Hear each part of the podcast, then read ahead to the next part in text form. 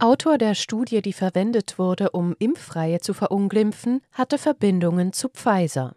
Zu diesem Schluss kommt eine neue, von Fachleuten begutachtete Arbeit, die erneut die mathematischen Modelle untersuchte, die als Rechtfertigung dienten, um Impfreihe vom öffentlichen Leben auszuschließen. Ergebnis insgesamt: Die drakonischen Vorschriften basierten auf fehlerhaften Risikomodellen, die keine wissenschaftliche Grundlage hatten. Sie hören einen Podcast von Transition News. Der folgende Beitrag wurde am neunundzwanzigsten Dezember zweitausenddreiundzwanzig von Wiltrud Schwetje veröffentlicht.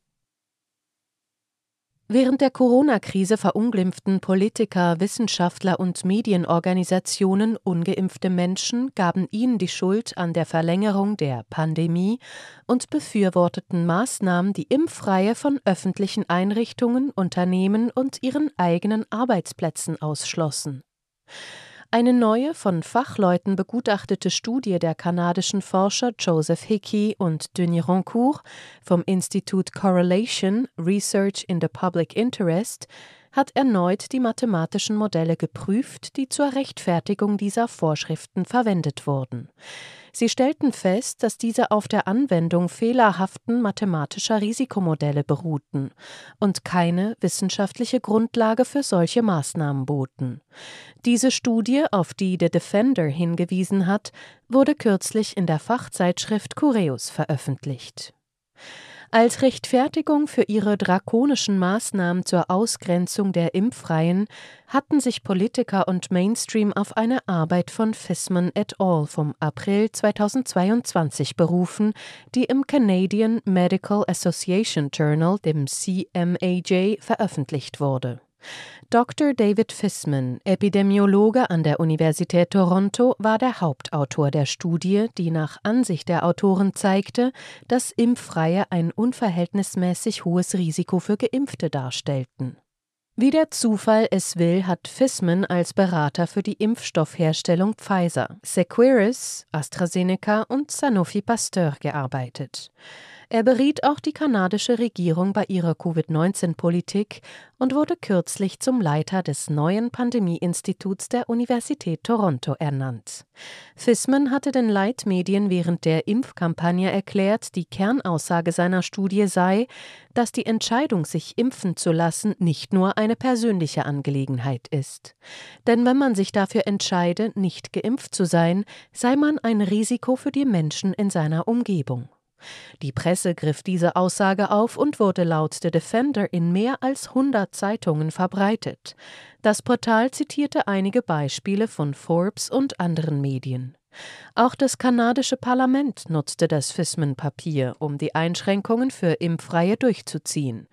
Joseph Hickey und Denis Rancourt zeigen jedoch, dass Fismans Susceptible Infectious Recovered Modell, kurz S I R-Modell und zu Deutsch anfällig infektiös genesen Modell, auf dessen Basis er seine Schlussfolgerungen zog, einen eklatanten Fehler in einem seiner Schlüsselparameter aufwies, der Kontakthäufigkeit. Als die Wissenschaftler diesen Parameter an die realen Daten anpassten, führte das Modell zu einer Reihe widersprüchlicher Ergebnisse, darunter eines, das zeigt, dass die Ausgrenzung ungeimpfter Personen die Schwere der Epidemie unter den Geimpften erhöhen kann. Genau das Gegenteil von dem, was Fisman et al. Zu zeigen vorgaben.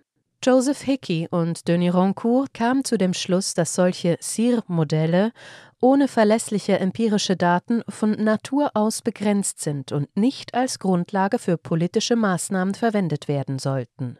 Am Rande: Wie immer zeigten die vermeintlich renommierten Fachzeitschriften, die sich während der Pandemie als Propagandisten der Corona-Akteure profilierten, kein Interesse daran, der Wahrheit auf die Spur zu kommen.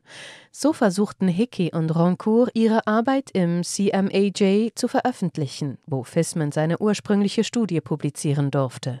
Aber der Herausgeber, ein Mitarbeiter von Fisman, weigerte sich, diese auch nur zu prüfen. Die frei zugängliche Version des C M A J lehnte es ebenfalls ab, den Artikel zu veröffentlichen, obwohl er von Fachkollegen positiv bewertet worden war. In einem Schreiben an das C M A J und den kanadischen Ärzteverband, dem entsprechende Unterlagen beigefügt waren, schilderten Hickey und Rancourt die langwierige Geschichte, bei der die Redakteure der Zeitschrift eine Vielzahl zusätzlicher und unnötiger Einwände ausheckten, die offenbar als unüberwindbare Hindernisse für die Veröffentlichung ihrer Studie herangezogen wurden.